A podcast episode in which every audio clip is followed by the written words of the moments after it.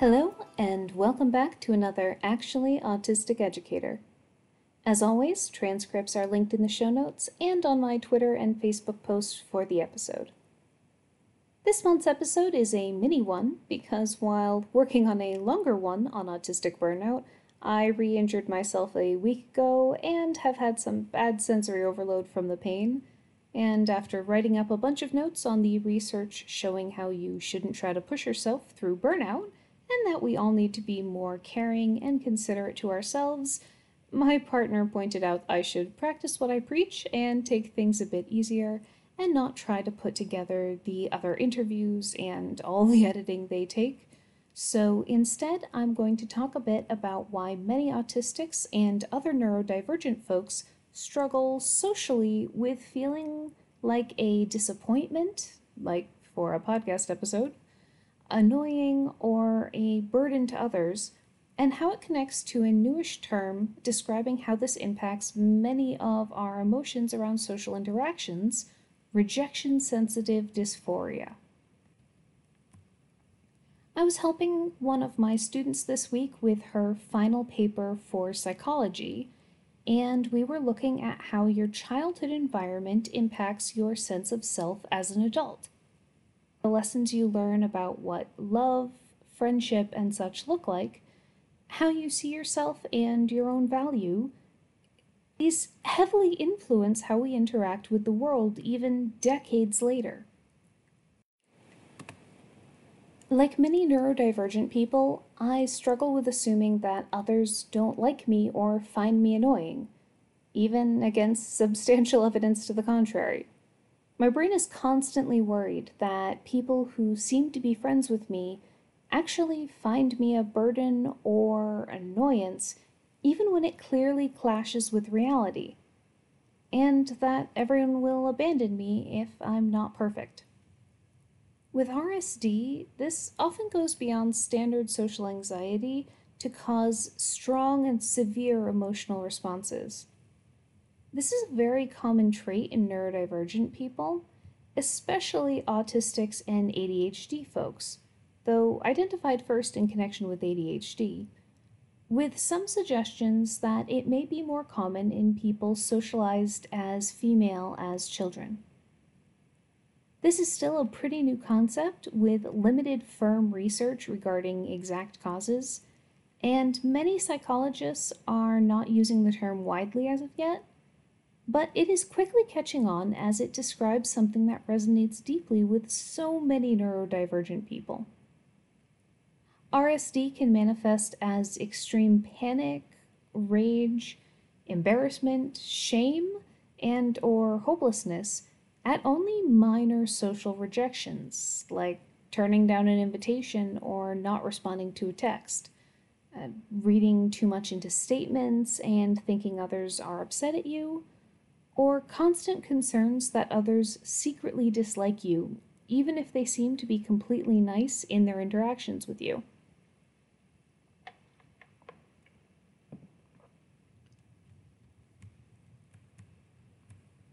RSD has been mostly associated with ADHD in the past and is considered a part of emotional dysregulation, which had previously mostly been looked at from a brain chemical perspective.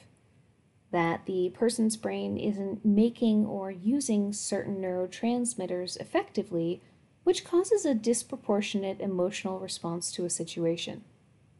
But in recent years, with the creation of the term, the environmental experiences, especially in childhood, are beginning to be more understood to have a major impact too. Dr. William Dodson's article, Emotional Regulation and Rejection Sensitivity, from 2016 states, quote, Children with ADHD hear 20,000 additional critical or corrective messages before their 12th birthday when compared with neurotypical children. This cannot help but have a tremendous impact on the emotions and sense of self of a developing child. People with ADHD are the last picked and first picked on. Most grow up with the feeling that they are less than, uncool, unwanted, defective, incompetent, and damaged goods. The resulting shame and guilt often negate positive feedback and the formation of positive self image. While this was written in regards to ADHD, it's clear why this experience is common in autistics too. Your brain learns from all of its past experiences, and unfortunately, most neurodivergent children have a long history of having people treat their mannerisms of excitement as rudeness, of being blamed for being bullied because what did you expect when you look and act like that? Of people insulting them for the way their brain works to process information, and of parents, teachers, and therapists saying that if the child doesn't change, then no one will like them or they will not be successful. What else can a child take from this other than I must be wrong? For more recent evidence, check out Experiences of Criticism in Adults with ADHD, a qualitative study by Beaton et al. from just two months ago, beginning to look at the impact of the increased criticism of ADHD youths with concerning results. Now, really, this is pretty obvious when you think about it. We are a product of our history, and our brains make decisions accordingly.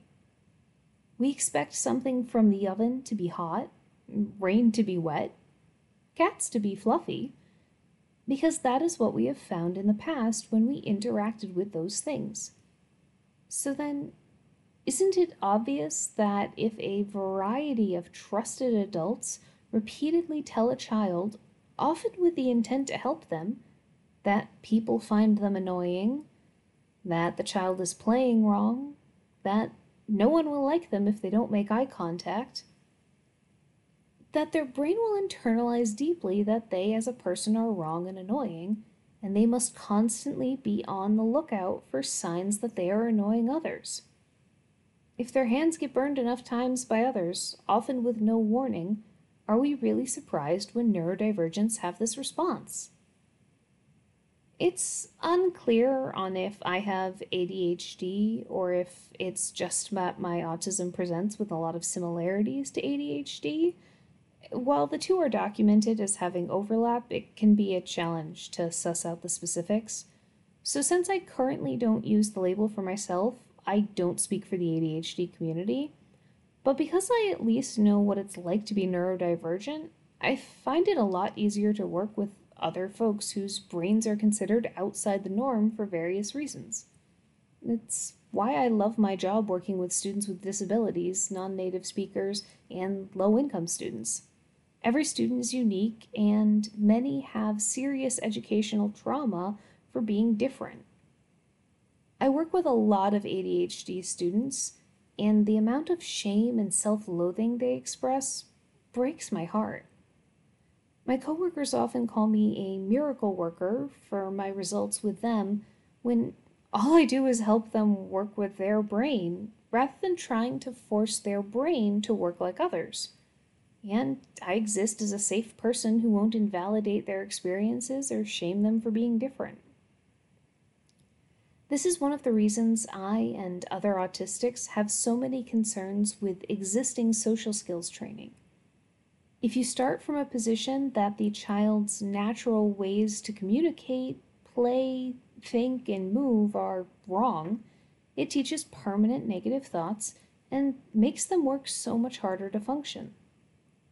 There are less hurtful options that autistics may share with each other.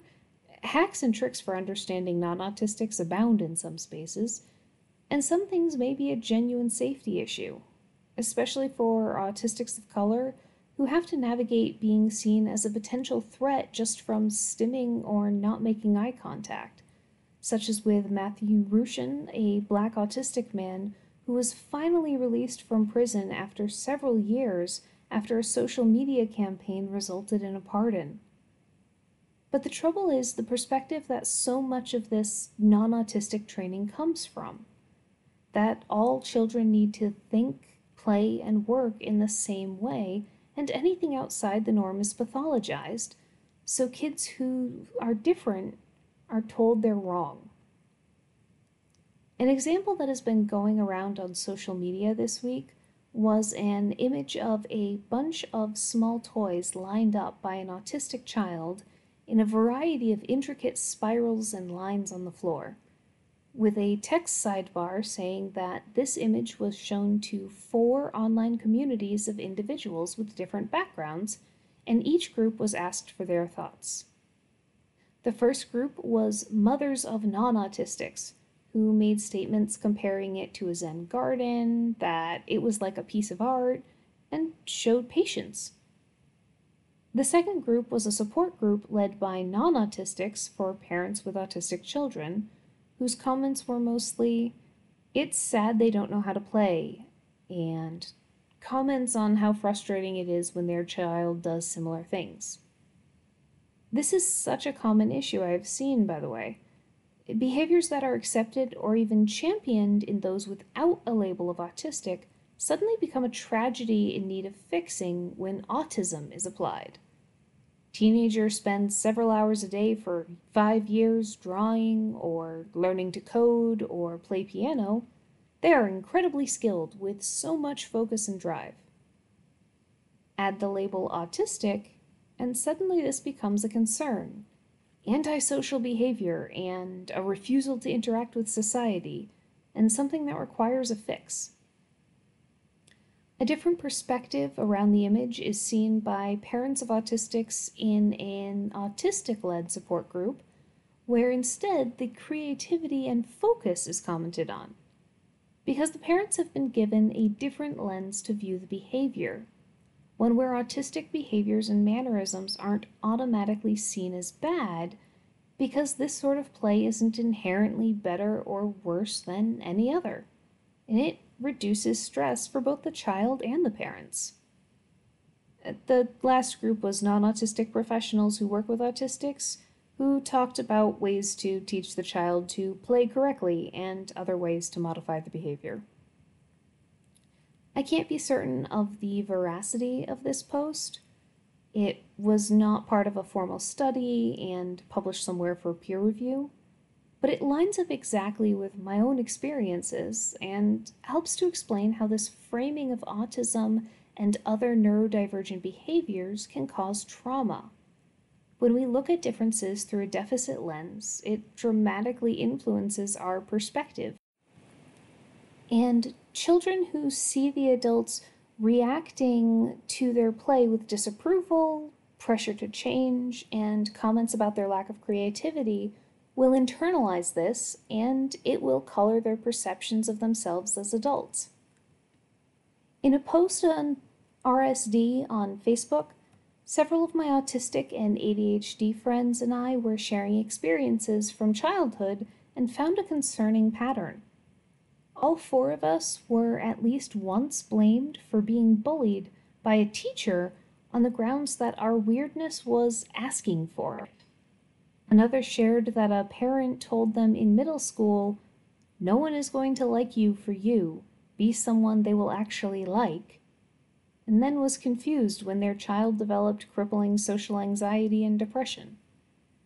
And so many had experiences of some sort where they had thought they were having a good time socializing, just to find out later that no, the other person was just, quote, being nice, and didn't actually like them or want to spend time with them in the future.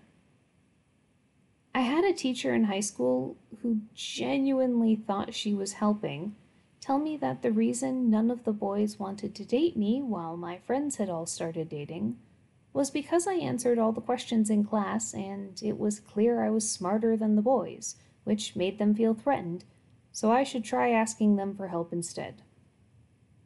Yeah, I actually got that advice from a concerning number of people when I think back. But like the picture about styles of play, I get dramatically different responses to that story depending on if I include the fact that I'm autistic if I'm only seen as a competent, intelligent, outspoken girl who refused to make myself seem smaller to appease the egos of high school boys, then I'm lauded for my strength and self confidence, and the people who told me to hide my abilities are decried as sexist and backwards. If, however, I add the descriptor autistic, then there is suddenly vastly more excusing done. After all, I said I wanted to be asked out. They were just trying to help me fit in better. My mannerisms could be very harsh and direct. It's only sensible that I needed to learn how to make others feel more comfortable. These lenses that we apply can distort so much. Why do we rightly now say it's offensive to tell a non autistic girl to smile more? But my non speaking brother had his face squished without his consent as he was literally trained to smile on command through bribes and punishments. A frequent complaint made against autistic advocates is that we're saying that autistics be allowed to be weird or different as children when they claim that autistics have to learn to fit in with others to be an adult. But what's incredibly amusing to me is that my experiences are exactly the opposite, and so many friends of mine have said the same. Many report huge improvements in their cognition and mental health when they are able to self determine food, sleep, sensory input, socialization options, and more. When we can make our own friends based on shared interests and communication styles, we click so much better. My friend circle is disproportionately other neurodivergent folks, plus people who are cool with the fact that I hate phone calls, my natural state is a hermit, and I like talking about ideas or topics more than social chatting. This is so much better and more authentic a connection than the poor attempts I was pushed into while pretending to be a non autistic teen. But even though I know these people clearly want to continue spending time with me, and they like me for my autistic self and not just my masking, I still really struggle sometimes with these intrusive thoughts that my friends secretly are constantly annoyed by me. And so, so many of my autistic and ADHD friends say the same. So, we can make things better for the next generation by understanding concepts like the double empathy problem, avoiding a deficit perspective, and supporting autistic kids to be themselves rather than telling them they're playing wrong. But how do we start to heal this trauma in neurodivergent adults? Again, this is relatively new and still being studied, so it's unclear if this is completely based only on past experiences. As we know, there are some chemical differences seen in both ADHD and autistic brains especially around dopamine, it's quite possible that it's the combination of trauma plus differences in neurotransmitters that make this happen or influence how it presents. Reminder I am not a licensed mental health counselor, medical doctor, or psychiatrist. There are some options for medication that I have seen referenced in my research on this topic that are thought to assist in reducing some of the anxiety and negative thoughts associated with RSD. If you personally struggle with this, especially if it's strongly impacting your quality of life, that is an option to discuss with your medical or mental health professional. However, many neurodivergent folks have also shared non medical options that have been helpful to them which might help you too, or in your work with others dealing with RSD. Several forms of therapy can be used to work on awareness of why your brain is responding the way it does, and how to recognize what of your thoughts are maladaptive coping skills. Things that seem to fix a problem when you were in a certain situation, but aren't great in the long run. It can be challenging to find a therapist who is a good fit for your background, neurology, and needs. Plus, navigating insurance and copays is an extra layer of problems, but this can be a helpful option. For therapists working with neurodivergent folks, it's incredibly important to examine your own perspectives and bias around ableism and neurodiversity. This stuff is insidious. It's literally a special interest of mine, and I have years of lived experience, and I still catch myself having ableist thoughts sometimes because it is just so baked into our society. For managing the emotions from RSD, something I have found has worked well for me and for several others who have independently found and shared similar fixes is working with how my brain processes social information to reshape that narrative. How it usually manifests for me is I start detailing examples and create mental lists of my past social actions and examples of bad things that folks may be upset at me for, and begin to panic and spiral. So I've been working on when I catch myself doing this, I create a list instead of times folks said something nice to me, or asked me a question because they trusted my opinion, or thanked me for something. And then I shift my focus to a different topic. It's a process of retraining my brain to say that my friends do like me. If they didn't, they wouldn't keep being around me. It's an ongoing process. Retraining your brain away from a trauma response isn't easy, but it really can help given time. Quick aside not all autistics have supportive spaces to heal in. I didn't until I found them in subsets of different geek communities in my early 20s. So if you're autistic, or anyone really, and don't have people who you can objectively feel like you for you, I highly recommend you check out online spaces for your interests and passions and or neurodiversity groups for your area or social groups. Folks who are questioning and don't have formal or even self-diagnoses yet are almost always welcome in autistic and neurodiverse spaces. Oh, and on Twitter, check out hashtag NotAloneTalk. It runs every day and is a great and inclusive space to talk to others, meet people, and be supported by connecting with other folks using the hashtag. I've also been working on feeling like I need everyone to like me by reminding myself that everyone is different. There are many lovely people in the world who I wouldn't like to spend time with. I remember with horror the one Super Bowl party I was invited to by a roommate. I'm sure they were great people, but we had zero overlap in interests and communication preferences.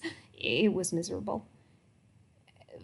And it's not a statement that either of us is bad.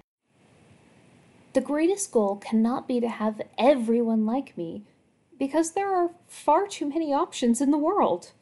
Some people want friends who will text or chat every day, while others would find that overpowering. Some folks love reality TV or documentaries, and others live for space adventures. Some people love to talk loud and fast, stepping on each other's sentences, and others would feel cut out or overwhelmed. There's no one right way to be or to communicate, and no miraculous way for everyone to always like you and still be you. Unfortunately, many autistics are taught to mimic and mirror, to change and hide themselves to try to fit in everywhere instead of being taught how to find the spaces that will support and appreciate them as they are, or learning in a non judgmental way that some folks are different and we might both need to change a little bit if we want to communicate effectively. I would expound more, but this was supposed to be a very short, like five minute episode as a break for me, with just a general quick reminder to be gentle with yourself, even if you usually are worried about disappointing people. But I've spent seven hours on my notes and script now, have five journal articles and four blog posts open in my browser tabs. It's almost 3 a.m. because the first recording that I did of this deleted itself from a computer crash. And I am already starting to worry that this was not nearly as structured and polished as it should be, and I should really go back and heavily edit it all into more cohesiveness. But Maybe I'll try to do more of that, putting this grace for myself into practice and let myself have an episode that meandered a bit more than I intended. For neurodivergent folks listening, or for anyone struggling with this, let's make a deal. For a week, just to start, if you find yourself being super self critical, positive that everyone hates you, pause and really think about what you would do if someone said those awful things in front of you to a child or about your friend. Would you jump in and tell them not to say such awful things?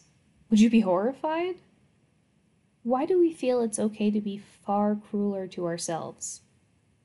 Let's practice extending that same grace and concern to ourselves that we do to others. If you have tips for things that have helped you with this, please send them in. On that note, I hope your May goes well, and I'll see you back next month for our one year anniversary. Also, if you self identify as autistic and are interested in sharing some of your thoughts and experiences, especially on autistic burnout, please send them my way for inclusion in our next or future episodes. Also, huge thank you to the folks who have shared this podcast on social media. Every time I see your comments, it brings so much joy and helps me to keep going. Thank you. This podcast is produced in conjunction with Interact, the International Alliance for Care and Threat Teams, supporting your day to day work in counseling, disability services, student conduct, law enforcement, care and threat teams, and diversity, equity, and inclusion. Check us out at interact.org.